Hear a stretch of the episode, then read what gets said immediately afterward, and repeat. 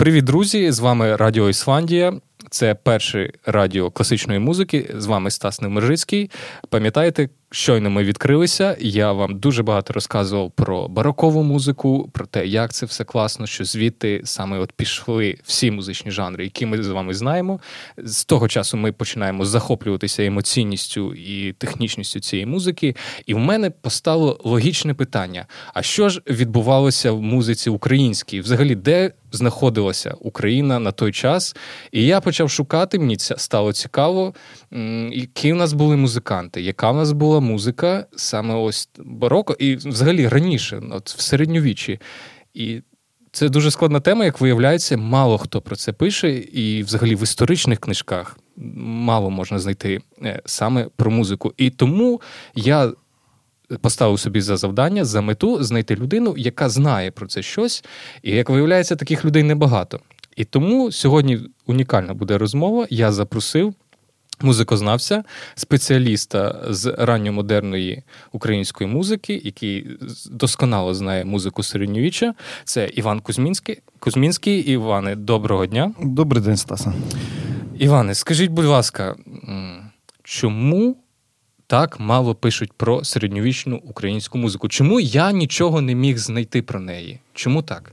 Ну, Чому є інформація про це? Просто вона ем, певною мірою обмежена.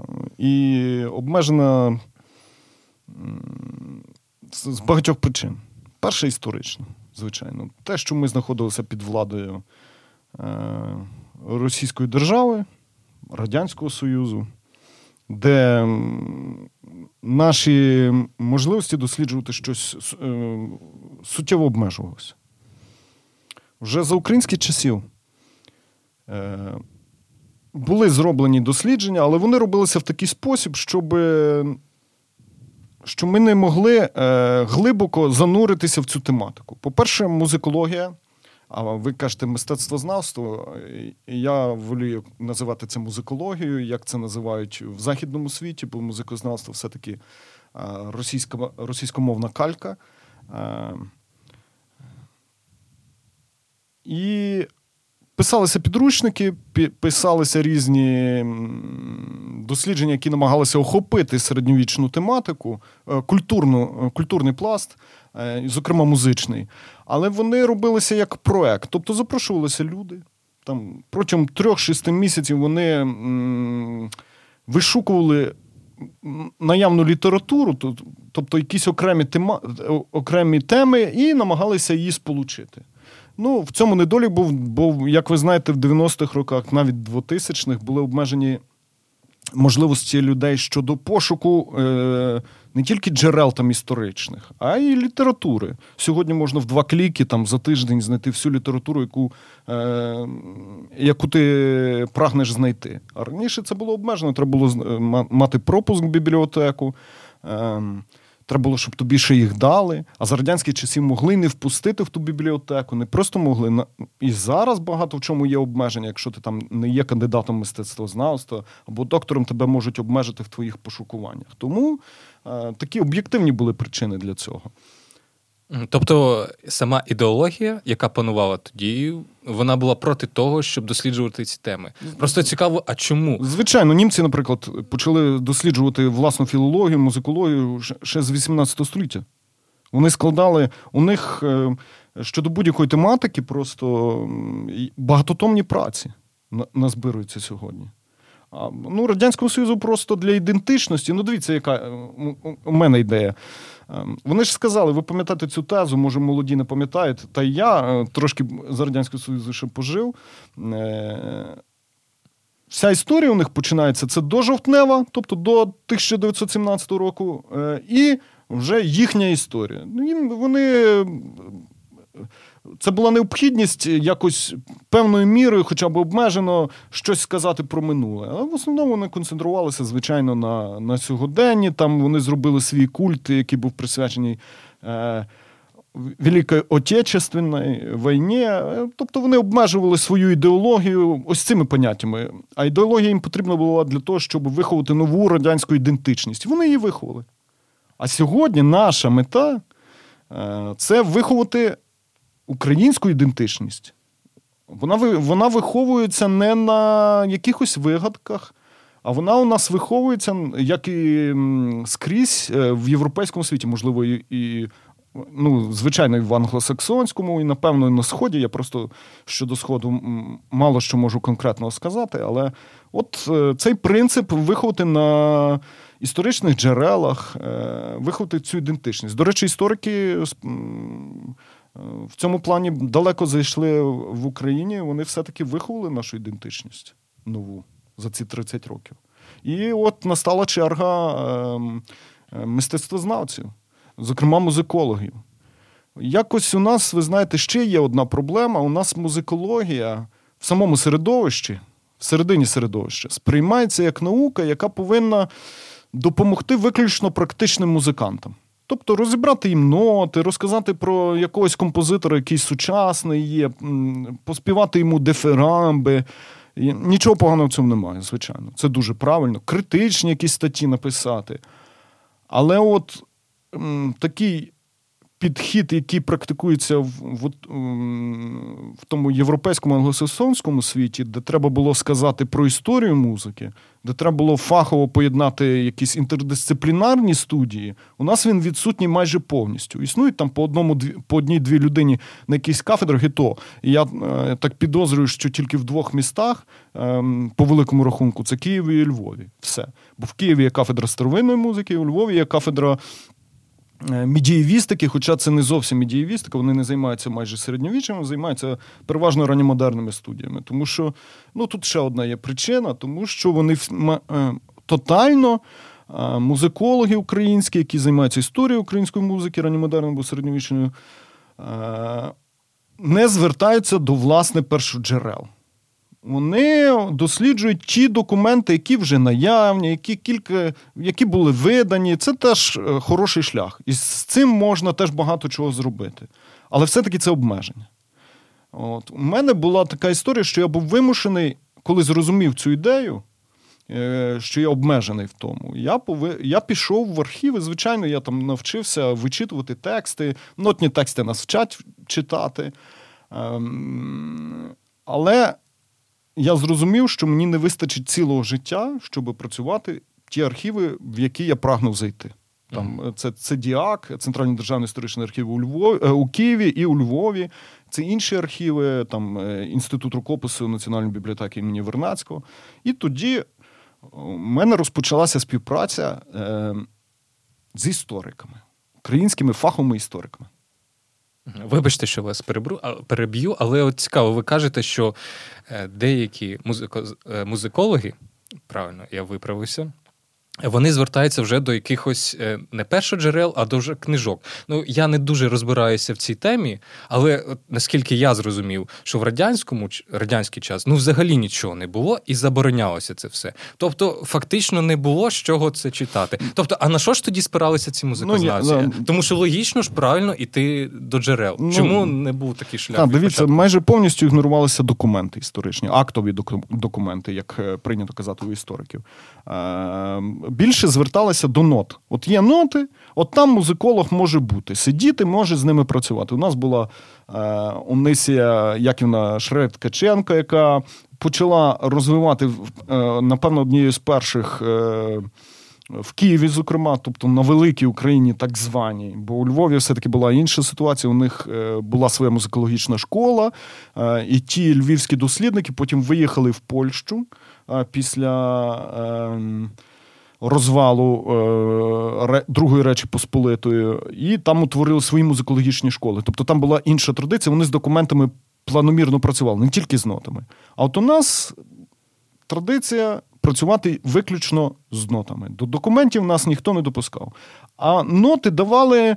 Е, наявність нот давала кардинально іншу ситуацію. Існувало там кілька церковних рукописів середньовічних, кілька е, барокових. І цим обмежувалося фактично. Вся інша, е, Всі інші ноти або знаходилися в Російській Федерації, або е, були вивезені в Польщу. Тобто, на... А чому так ставалося? Чому Ну як не? Ну все ж зрозуміло. цінність, люди вивозили цю цінність. Так, В чому цінність? Це просто папірці, де ноти. В чому от, Ну, ви мене чому... штовхаєте на на те, що. Ем... Ну просто мені не зрозуміло. Це на ж те, просто що... ноти. Ні, це не просто ноти. Ви ж це розумієте прекрасно. Це не просто ноти, це культура, це ідентичність наша. Е, позбавте людей ідентичності. От нас е, багато хто е, забув, що таке бути українцем. Ви розумієте?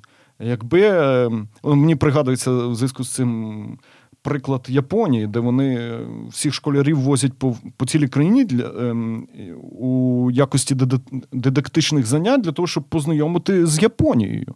Японці народжуються, потім і от недаремно вони потім е, ставали смертниками так е, сміливо. Ну я не закликаю для, до того, щоб ми ставали смертниками, але це показує, ну, що людей треба виховувати. От Від цього нікуди не підеш. Якщо не будемо виховувати ми, е, нас будуть виховувати інші. У нас майже вся е, історія української музики, мається на увазі історіографічні праці, е, вони е, були підмінені е, іншими більш розвиненими е, країнами. Росією, звичайно, і Польщу. Польща так само вивчає до цього часу е, спадщину українських теренів. Волинь, Галичину. Ну, Волинь більше, тому що у нас в Волині взагалі майже практично ніхто не займався там середньовічною ранньою модерною. Тому е, ситуація складна, але у нас вона просто як е, ем, гинула. Але я я просто зараз бачу, що ситуація кардинально може змінитися вона вже змінюється. Виключно через те, що доступ до інформації став значно е, на значно вищому рівні. То ми сьогодні можемо все, що хочеш робити. Мені сьогодні вистачає для того, щоб написати якісь невеликі дослідження щодо окремого якогось міста, як то Заслав чи Жовква. Ем, щодо їхньої ранньомодерної е, музичної історії, мені достатньо позвонити своєму товаришу у Польщі, аби він сходив до Ягелонської бібліотеки, взяв ноти або документи, яких у нас немає. І ми сіли там за два тижні, написали статтю щодо цього. Від, таким чином відтворивши оту історію. Локальну історію музичну якогось окремого міста. Ну це ж просто прекрасно. А Це, до речі, цікаво, як відбувається співпраця з істориками ем, медієвістами е, з різних країн, тому що от саме ця музика, ну я вже зрозумів, що це було таке ідеологічне, дуже ідеологічне значення мало.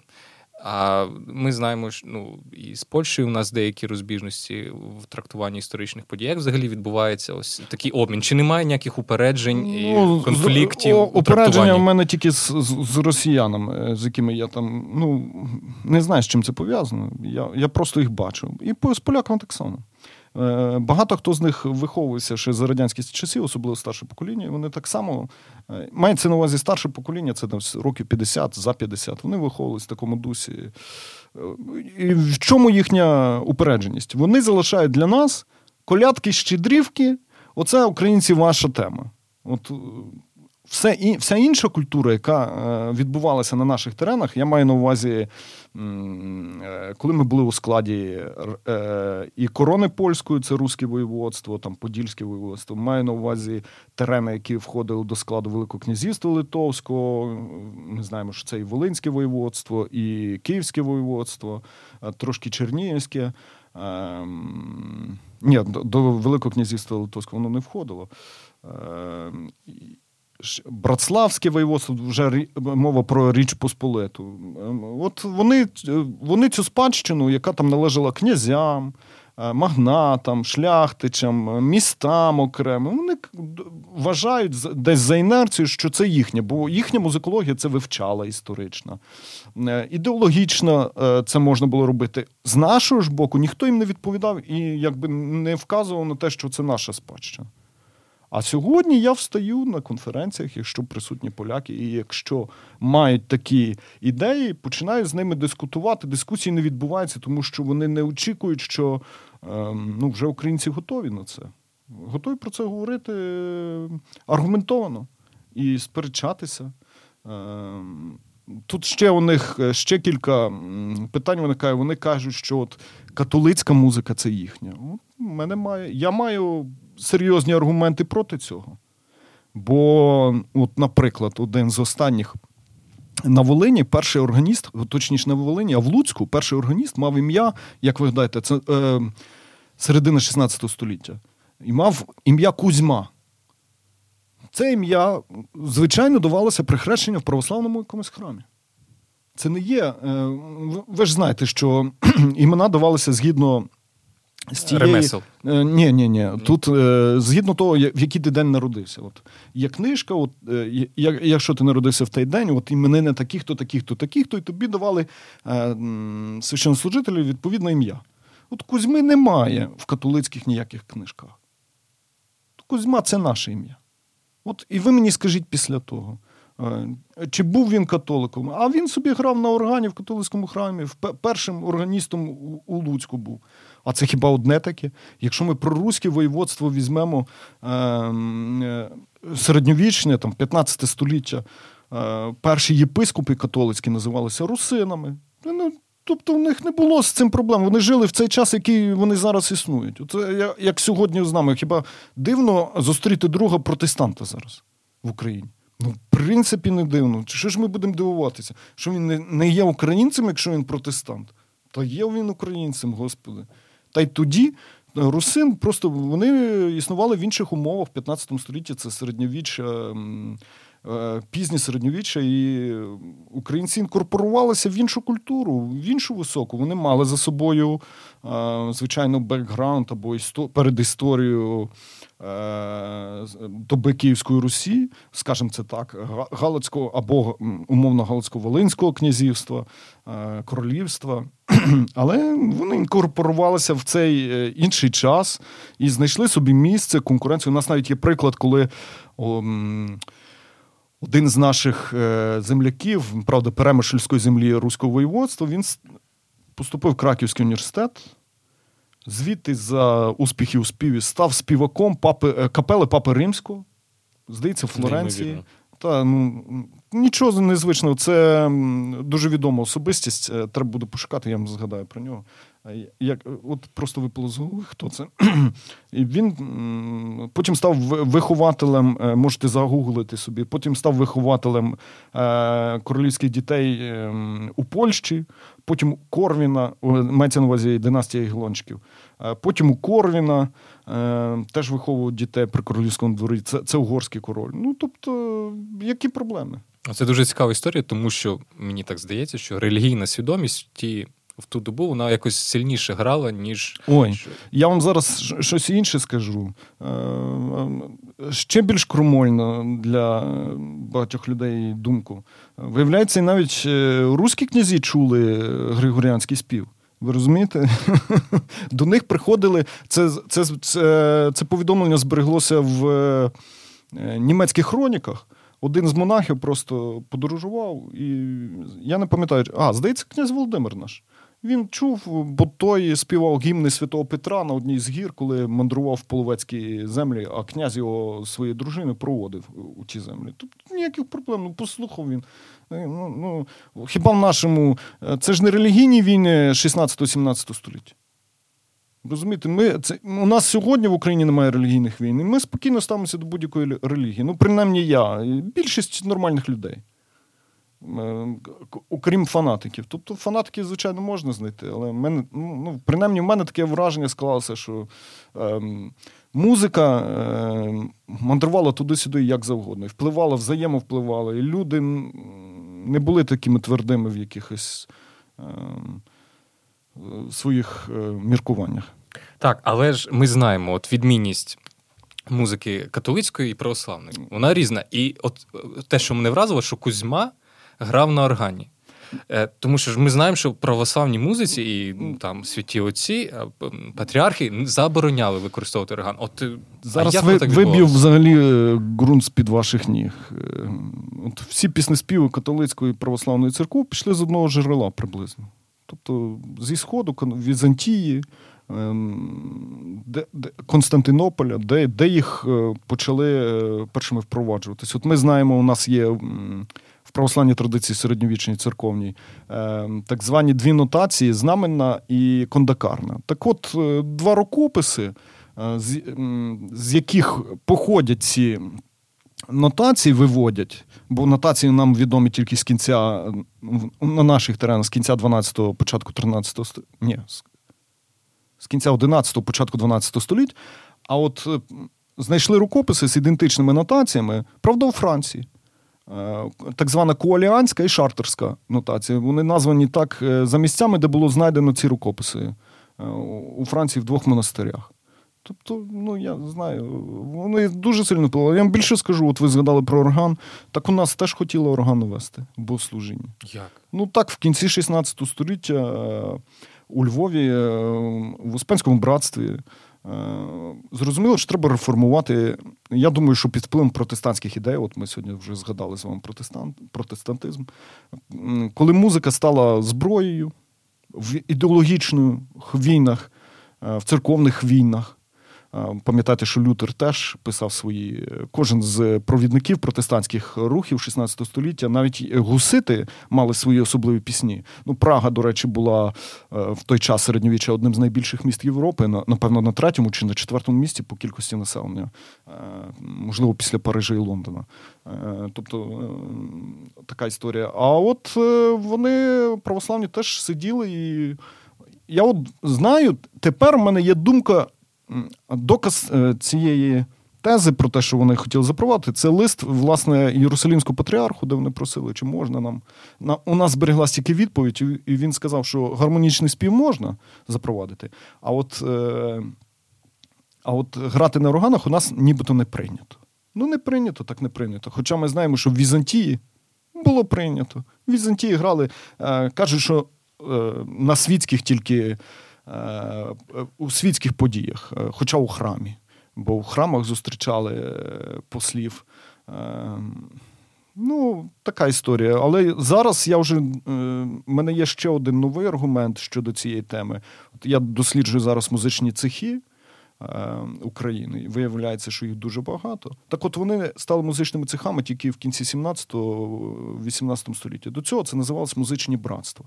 І єдиний обов'язок цих музичних братств це знаходитись при якійсь церкві. Це були світські музиканти, які грали на музичних інструментах. Але вони повинні були знаходитися з, е, у церквах і дбати про їх добробут цієї церкви купувати тобі туди всі речі, які потрібні. От я вже знайшов по східній Україні мається на увазі лівобережжя періоду періоду Гетьманщини, де, де от є цілий ряд таких свідчень, де описується, що от вони повинні дбати, і з них не прийнято брати податок, і таке інше, і таке інше. І от сьогодні я вже думаю, що ці музиканти так само існували і в церкві Успенській. Вони там були. Та й в принципі ми знаємо, що суто вокальна природа, вона. Е, вокальна природа музична, вона обмежена в своїх можливостях. Голос у нас немає такої великої теситури, він може тільки одного голосу співати. А саме розвиток інструментальної музики він забезпечує от всі ці широкий, не хочу казати розвиток, бо буде тавтологія, але в принципі широке застосування прийомів різних. От, от, от в цьому суть. Без інструментальної музики це неможливо. Е, я я гадаю, що це вже пізніші ідеологічні якісь штучки, знаєте, таких людей, які справді зберегли середньовічну традицію доби Київської Русі, е, маються на увазі, звичайно, е, міста, які були більш віддалені від західної культури. Ну, наприклад, Київ. Хоча в Києві в 15 столітті так само католицька музика звучала, я знайшов тому свідчення. Ем, так само звучала світська музика. Тут взагалі не було проблем ніяких. Так, але католицьку музику ми приблизно уявляємо. Хорал. Ой, це ж не зовсім Ні? так. Та звичайно. Ну, хорал це ж е, так само, як у нас є монодія, наша традиційна. Так само е, в е, в католицькій музиці є Григоріанський храм. Але ж окрім цього, є і розвинена хорова музика, є розвинена інструментальна музика. У нас, в принципі, от, інструментально замінила хорова. Чи ми, е, Тобто, от ми зараз говоримо про ті якісь релігійні війни і про ту музику, яка стала ну, зброєю. Ну, звичайно. Тобто вона була хорова. Звичайно, звичайно. Є в мене така ідея, що. Е- про про, про тих протестантів озброїлися православні оцею протестантською зброєю пісенною і почали активно розвивати, але розвивали два напрямки паралельно. Тобто традиційну монодію переве... проте її перевели на сучасну нотацію не, не тими невмами, тобто такими, знаєте, іерогліфами писали, які вже мало кому були зрозумілі. А в кінці 16 століття вже перевели це на сучасні ноти і записали. І друга ем, е, друга течія оцього, оцієї протидії або йти в ногу з сучасністю, це вони почали впроваджувати навколо літургійні пісні. Я думаю, що пісні існували ще й до того, просто їх почали записувати в церкві. Думаю, що вони існували і співалися до того, і нашою мовою. Хоча, звичайно, саме цього підтвердження я не. Ну просто в мене є свідчення про е, Волинь 16 століття, так от е, середина, друга половина 16 століття, так от там е, всі пісні, які там співалися, скажімо, умовно, в народі, тобто простими мешканцями містечок, сіл, так вони співалися музичними інструментами. Мені важко уявляється, щоб це зробили без музичних інструментів в церкві. Е, навіть є і таке, знаєте, цікаве іконографічне джерело, анонімне українське 17 століття, е, процес вінчання, де священик стоїть е, з різними. З різним церковним начинням на вулиці, причому, і він відбувається таїнство шлюбу, вінчання. А позаду них стоїть скрипаль. Це за межами церкви, напевно, літо, тепло, але все-таки стоїть скрипаль. Дуже цікава історія.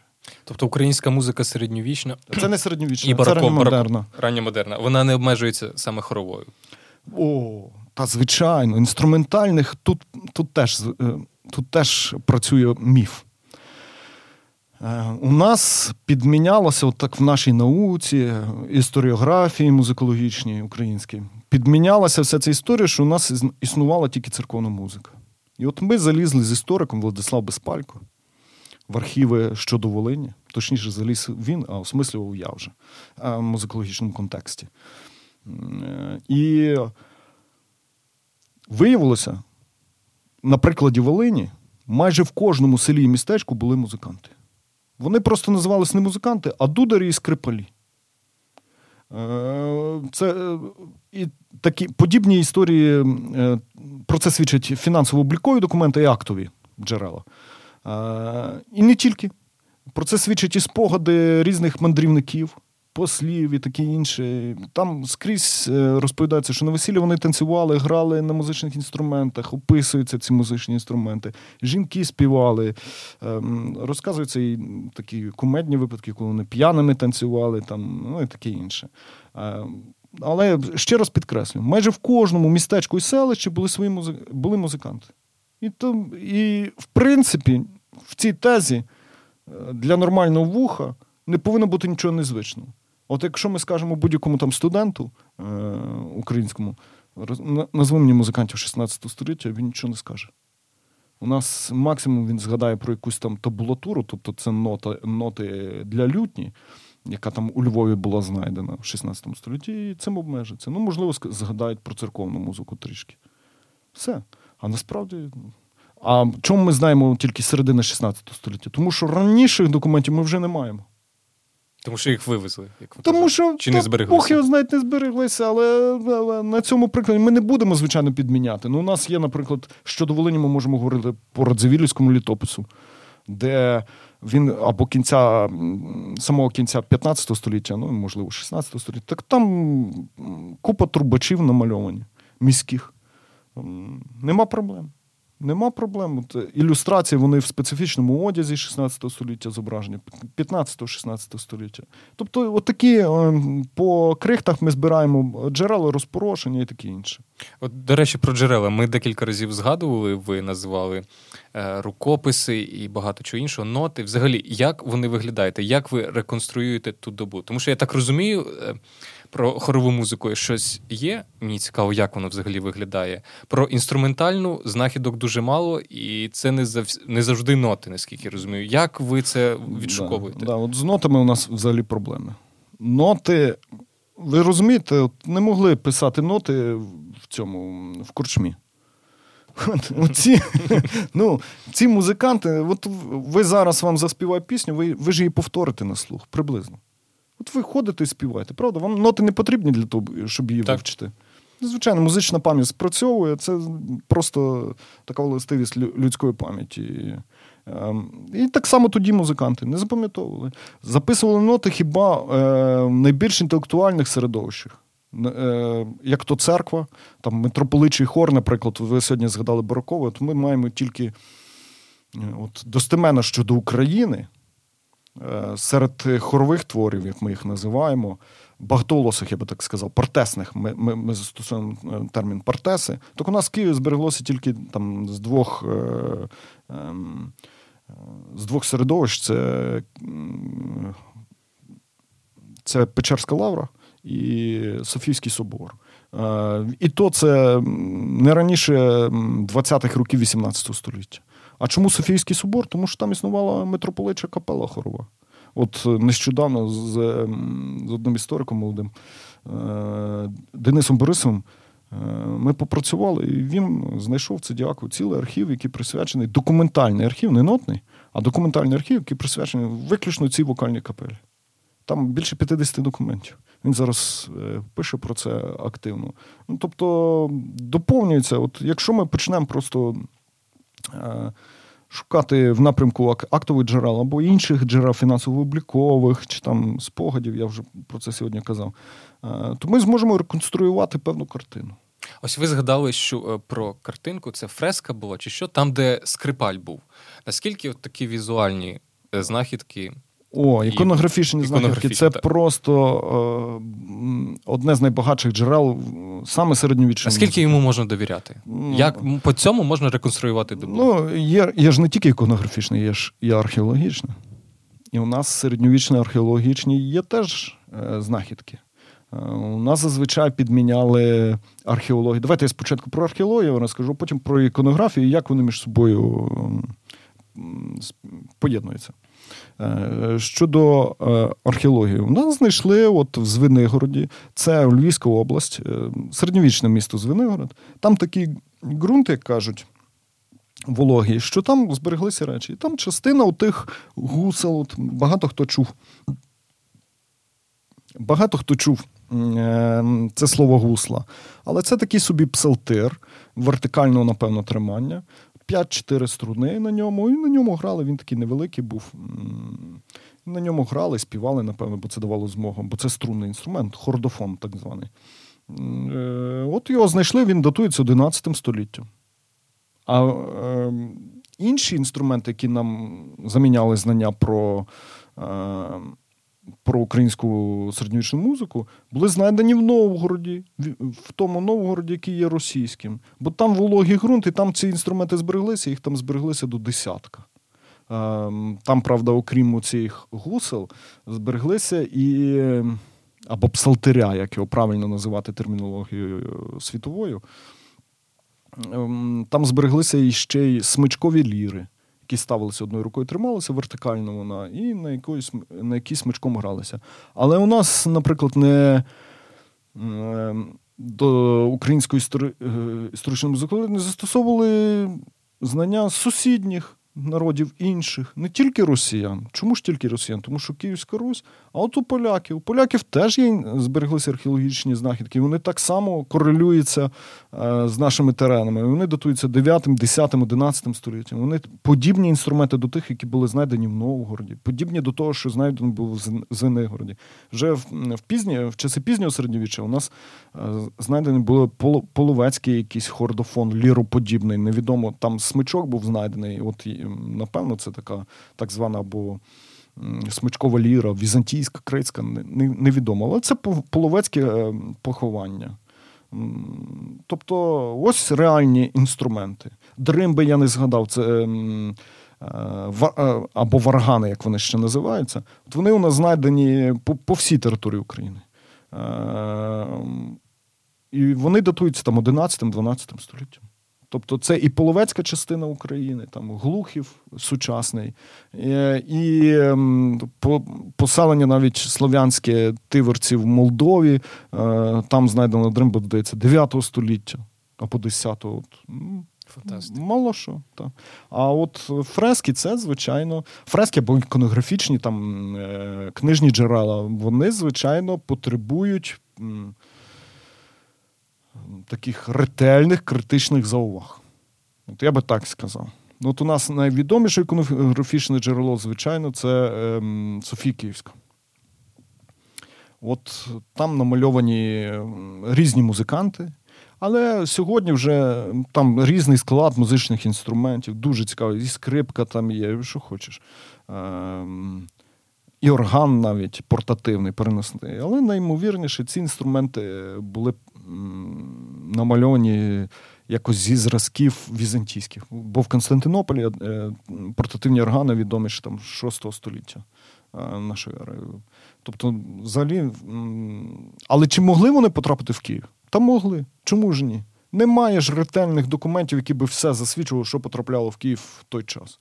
Могли? Могли. Тим більше збереглися в Києво-Печерському, здається, е, по свідчення ж там при дворі князя, е, чи то Святослава, чи іншого. Я вже просто так не згадаю, бо тримаю всю історію, намагаюся всю конструкцію історії української музики тримати в голові. Так от там збереглися свідчення, що там органи гудять, там якісь гусла бренчать. Е, ну, Таких джерел дуже багато. Ну, у нас є ще одне джерело, яке взагалі е, ще кілька джерел, які випадали з музикологічного контексту. Просто про не. Ну, перше, давайте згадаємо Чернівці. Ем, так так зване село, е, е, не так зване, а село Лужани під Чернівцями, там 12 кілометрів від Чернівці, там є середньовічна церква 15 століття. От Вона незмінно з 15 століття? З 15 століття там є фрески 15 століття. Вона може, ця церква ще раніше. А от достеменно відомо, що там найстарший запис в ній там датується 50-ми роками 15 століття, там просто написано. Е, але от фрески вони зображають два музичних інструменти. Це знову е, смичкова ліра е, і псалтерій, псалтир, точніше, псалтир західноєвропейського походження, так званий свинячий псалтир. Тобто він був винайдений на Заході і от намальований в церкві Чернівці, під Чернівцями. От от що з цим робити, як з цим жити? Але справа в тому, що ця фреска ніколи не досліджувалася в музикологічному контексті. Я попробую її дослідити, написав про це. А є ще одне джерело, ну просто теж яке там мінімально потрапляло до поля зору. В основному художників або там дослідників от цих візуального мистецтва. Е, мова про фрески музикантів Ем, в церкві Святої Тройці е, улюблені, де на, на, зображено ансамбль музикантів, е, які грають на, біля Христа, біля Ісуса Христа. Але історія, якщо покопатися, виявиться, що фреска була намальована за наказом Владислава II Ягайла, польського короля, засновника династії Ягелончиків.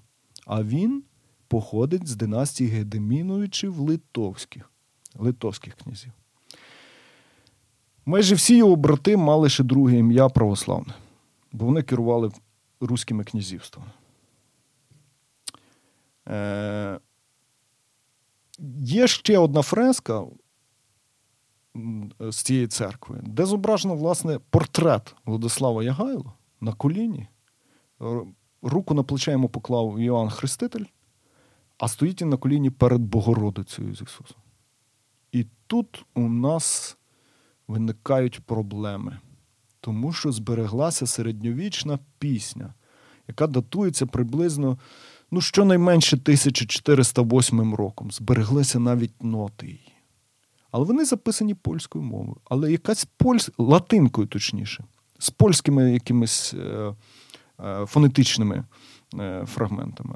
Але у поляків проблемка, бо половина слів не читається польською. Чому так? Як так? Польська пісня, а слова не читаються. А чому історія? А ці історія виявилася дуже цікава, про неї давно здогадувалися. Що насправді це руська пісня. Вона називається навіть так: Богородзіца по-польськи. Але у них, як ми знаємо, ні в середньовіччі, ні пізніше ніколи не називали е, Божу матір Богородицею. Ця назва прийшла до нас з Візантії, е, і вона була тільки у нас тут укорінена. У них навіть культу Богородичного, я маю на увазі Польщу, е, часи середньовічні не було. У них знайшли там одну фреску, де було зображено цей культ, оцей сюжет, де Ісус, тобто Іван Хреститель, Богородиця і Ісус власне, оце називається ікона де Ісус, е, чин де Ісусу. Так у них було знайдено тільки три свідчення, і то одна з них фреска, а два інших це книжка і медальйон. Тобто, які могли потрапити як завгодно. А подивіться на нас, на Україну. Тут у нас е, з літописних джерел кожна нова церква в будь-якому літописному місці мала назву Богородиці. Оцей войовничий богородичний культ він е, був заснований, як ви знаєте, напевно, в Візантії ще в X столітті. Він розвинувся.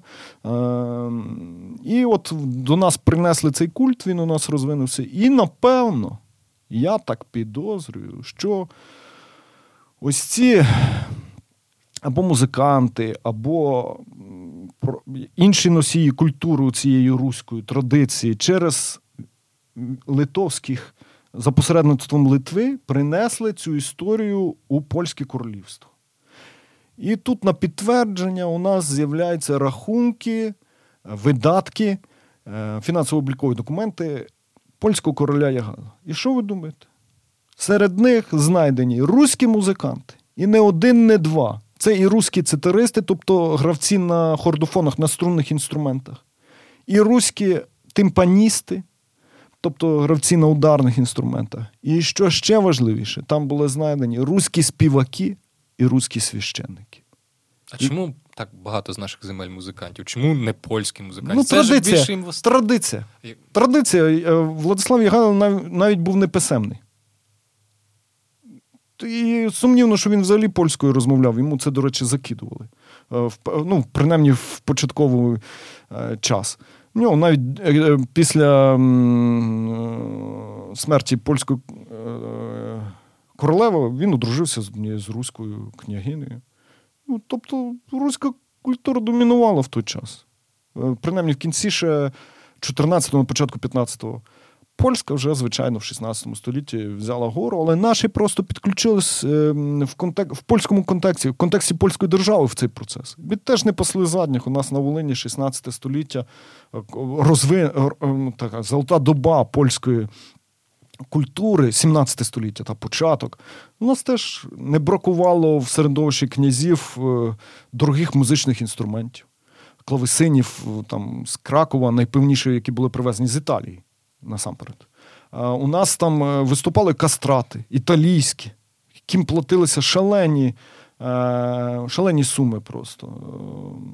Е, ну, тобто, які потім у короля виступали. Та й в принципі, у нас там з українських теренів кілька останніх королів, не тільки там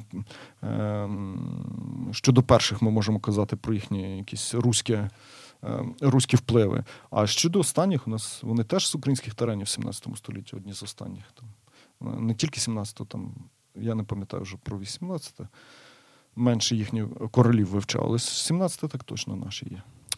Цікаво виходить. Скажіть, чи правильно я міркую, зупиніть мої фантазії. Виходить, що е, руська культура транзитом через Литовське князівство вона почала формувати музичну Е, ідентичні, е, взагалі музичну культуру Речі Посполитої. Ні, це ж Речі Посполитої ще ж не ну, було. Ну, тобто польського Польського. королівства. Ну, польського королівства, вони ж були союзниками, у них там були Унії, Кревська, а, а Річ Посполита тільки після Люблінської унії, 1569 рік. Це справді вже такий розквіт е, ранньомодерного часу.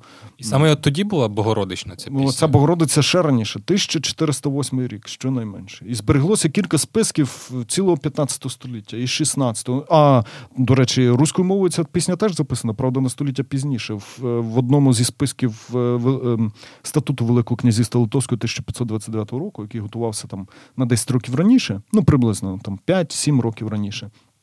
Вона там записана руською мовою, без нот, звичайно. Але руською мовою. Вона, правда, я дослідив всі списки, вичитали зі знайомими. Вербальний текст і нотний перевичитали. Ем, так от вона зі списку вже пізніше була створена, тобто з друкованого джерела, е, здається, статуту Яна Ласького. Але менше з тим. Менше з тим, її просто вважали за свою, просто вони орієнтувалися не на перше джерело. Ну, поляки, звичайно, з цією моєю гіпотезою, ем, вони шаленіють, бороди собі висмикують, коли її чують, але нічого не можуть протиставити. Хоча їхня музикологія присвятила цій пісні ну, більше 300 джерел, більше 300 різних досліджень. І не тільки вони це досліджували, багато хто. Білоруси вже дуже активно розповідають, що це Богородзі, це через те, що там є оце е, сполучення дз, що це вже їхнє, хоча в польській мові так само воно є. Ну, Вони, звичайно, не звертаються до наших літописних джерел, вони там шукають якісь свої. Е, їм теж бракує просто цієї ідентичності і комплексів щодо своєї ідентичності. Ну, отака історія. Тобто найдавніша музична пам'ятка Польщі, вона має руське Ну, вона коріння. не то, щоб музична, вона нотна. Нотна. Пісенна навіть. Бо нотний у них є, там Григоріанський хорал. Вони, хоча не конче були записані в Польщі, але менше з тим. А от нотна пісенна це найстарша пам'ятка Польщі, і фактично вона так само може трактуватися як найстарша пам'ятка українська, української спадщини. Ну, бо ми кажемо руська, а думаємо про українську спадщину. Сьогодні ми називаємося українцями, раніше ми русинами називалися. Дуже цікаво. Але все-таки ми говоримо про музику. Чи можна. Ми говоримо.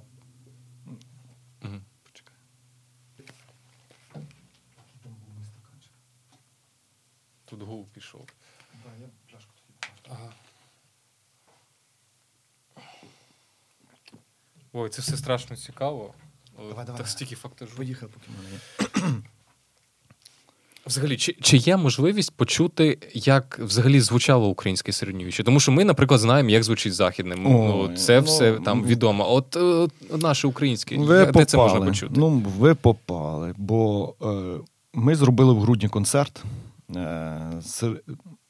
середньовічної моно, монодії. Тобто монодії Київської Русі, доби Київської Русі.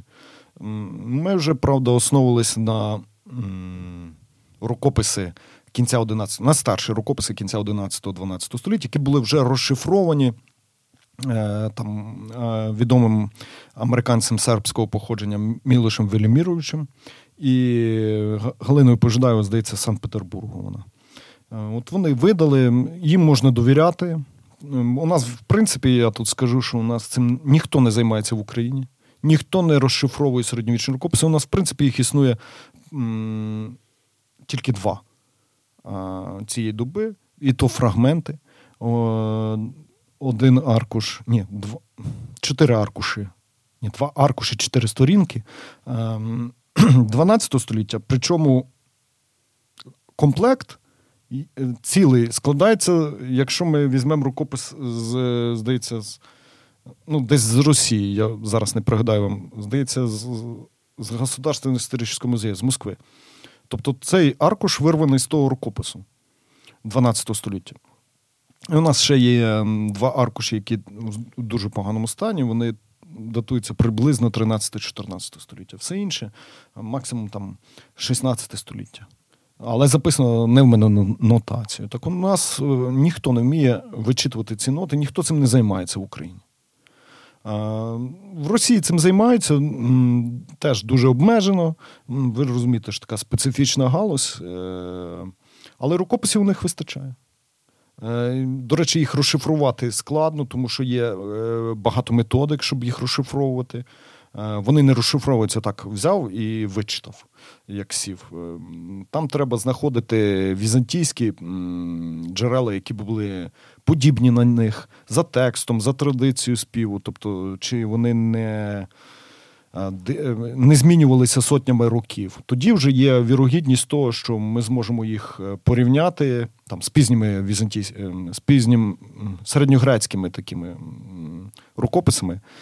Як ми зможемо на на їх основі відтворити те, що було написано в рукописах Київської Русі, доби Київської Русі, тому що там проблеми навіть не з самими поспівками, а та як ці поспівки між собою взаємодіють, от як вони поєднуються. Ну, Це скоріше така усна традиція, бо я читав дослідження хороших, до речі, українських ем, за походженням дослідників, які в Росії цим займалися. Вони розпов... Е, вони пишуть, що все-таки це переважно була усна традиція, а ноти тільки допомагали цю усну традицію підтримувати. Тобто вони не не фіксували абсолютно е, всього, що в цій традиції передавалося. Ну, от Ми виконали з е, ансамблем чоловічого монастиря Святого Василія, до речі, уніатський монастир, греко-католицький, точніше, бо уніатський це термін то унійний 17 століття, 18-го. А це греко-католицький. Чому я вибрав їх? Бо е, мені потрібна була традиція, яка, на яку би не впливав, е, не впливала манера співу російської традиції. Бо вони дуже так повнозвучно це виконують. А тут треба було проста така наспівна манера, е, як, як це роблять у всій Європі. І вони з цим впоралися, вони не кричали, бо храми, як виявляється, от Софія Київська, в стінах вмонтовані глечики, поголосники, які забезпечують просто перфектну акустику. Там може співати 5-6 чоловік, вони можуть озвучити весь храм. Не тільки 5-6, там може співати дві людини і буде чути у всьому храмі, у всіх закутках храма. Тобто храм зроблений як перфектний концертний зал. Ну, це це е, можна так висловитися. Звичайно, можна висловитися, але в лапках, звичайно. Е, концертний зал в лапках. Ну, от Ми заспівали їх, записали навіть е, такий концертний варіант, е, виклали його на YouTube для того, щоб ну, просто інтенсифікувати якийсь процес в цьому напрямку. Давайте послухаємо піснеспіви з найдавнішого рукопису. Це так званий типографський устав з кондакарем кінець 11-го, початок 12 століття. Це стихіра другого гласу Домі Єфратов.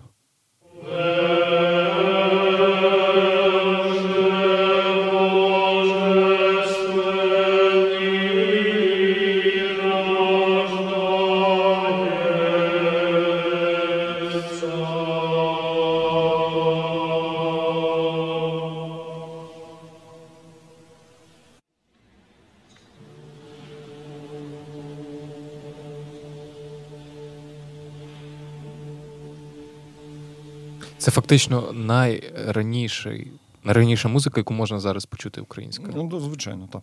Кінець 11 століття це найдавніші нотні рукописи, які у нас е, збережені. Це такий один рукопис, який 11, які датують дослідники кінцем 11-го, початком 12 століття. Всі інші це переважно 12 століття. Чи є можливість ще щось знайти ось цієї ранньої музики? Чи є якісь шанси ну, натрапити на знахідку? Шанси не такі шанси е, знайти ноти майже нереальні е, давнішого часу. Е, по-перше, їх не записували, світську музику просто не записували. Як її відтворювати? Її можна відтворити музичні інструменти того часу. І от граючи, знаючи конструктивні якості музичних інструментів, визначити приблизно і знаючи теоретично музичну систему того часу можна приблизно реконструювати дуже умовно, але все-таки єдиний шлях е, це е, відтворити ці музичні інструменти і спробувати щось на них заграти. Це єдиний варіант, як це можна робити.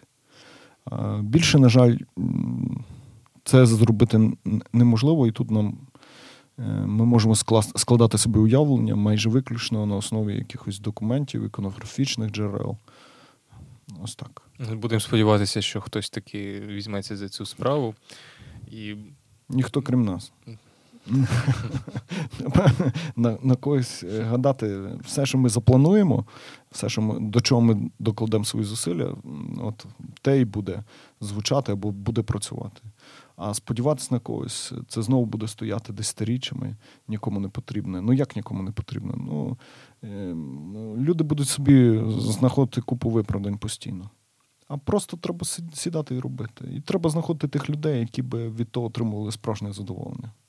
Ви такі дивовижні історії розказували про те, що ну, в підручниках я не читав. І ніколи, я я впевнений, багато з наших слухачів багато чого почули вперше, багато фактів. Але мене вразило ось що. Е, перед тим, як вас запросити, я зайшов на вашу сторінку у Фейсбуці, і у вас дуже багато статей, напрочуд багато, і багато такої профільної мови про середньовіччя. Це все-таки так. Не зовсім просто пояснити такі речі. Це такий е, складний історичний текст, але дуже цікавий. Але він потребує якогось осмислення, підготовки, е, щоб його читати. І що я бачу? Купа лайків до сотні, 200, і людям це цікаво. Поясніть причину, чому людям такий вузькопрофільний предмет, вузькопрофільна тема настільки цікава. Ну, Давайте перейдемо тут до статистики. Е, як ви дайте, скільки музикантів готується в Україні там щороку? Ну, давайте пройдемося по вузах. У нас тільки п'ять там приблизно консерваторій. Це Київ, Дніпро, Одеса, Харків Львів. Тільки консерваторії. Тобто фахових навчальних закладів. А інститути культури. Давайте сюди інститут культури в Києві додамо. А давайте муспед відділення педагогічних е, університетів. Це майже в кожному обласному центрі, якщо не більше. Давайте сюди додамо музичне училище, яке в кожному обласному центрі, і навіть в великих містах е, не обласного підпорядкування. Давайте сюди додамо муспед училища, так само, яке є майже в кожному обласному центрі музичні школи, які закінчували ем, тисячі, сотні тисяч людей, які далі не були пов'язані з музикою. Тобто людей або вузи, які не пов'язані з музикою. Ми знаємо, скільки музикантів чудових вийшло там з Київського політеху. Е, просто музика ну, природно цікавить людей. Музика має. Е, е, швидке проникнення в душу. Це не драматичні якісь філософські теми, які можна побачити в театрі або почитати в книжці. Тобто легше сприймається ця інформація, ці, е, музика часто стає розвагою. Легкою розвагою мається на увазі. Тобто, музика, в принципі, цікава всім людям. Це статистична така е, довідка. І от уявіть, що більшість цих людей нічого не знає про середньовіччя. І і тут ми ж розуміємо, як працює мозок. Приблизно ми собі на рівні аматорів можемо це собі пояснити. От У них є незаповнені чарунки, як хочете, пробіли е, в свідомості щодо музики. І тут вони перший раз чують якусь тему. Вперше, абсолютно вперше. Звичайно, у них захоплення викликає ця історія. Вони ж люди е, у молодих такі часто відбуваються, а більш старших рідше. Але все-таки от вони це вперше чують. Звичайно, дуже цікаво. В принципі, це допитливість людська. Якщо людина допитлива, це цікаво. А музика, як ми бачимо, вона майже в житті кожного присутня, тим більше зараз е, такі можливості технічні, що музику слухають в принципі всі принципі, всі і скрізь, і там е, від неї навіть іноді немає порятунку від від тієї музики. Е, тому їм цікаво. От людям, які е, ну, і, які хочуть знайти свою ідентичність. От Я так само свою пов'язую свою, своє зацікавлення. От Мені просто було завжди цікаво зрозуміти, які ми є. Що у нас там є? А чому так? А чому так? Допитливість. І от таким чином я думаю, що е, і іншим цікаво, так само, як і мені. От Просто тому, що вони допитливі. Напевно, так. Це дуже цікаво. І я гадаю, що ми навіть десятої частини не охопили того, що ви можете розповісти. Може, і сотні. Може, і сотні, може, і тисячної. Але, на жаль, наш ефір вже закінчується. Ми, Я сподіваюся, наші слухачі могли заповнити всі якісь білі плями, які складалися у вивченні історії України, і дізналися те, що в нас середньовічна музика в Україні вона звучала, вона була, і вона могла впливати на перебіг музичної культури інших країн. Отже, дякуємо, Іване, за вашу цікаву розповідь. Дякую вам. Е, дякую, слухачі, що ви з нами. Це з вами була Радіо Ісландія та Стас Неможицький. Па-па.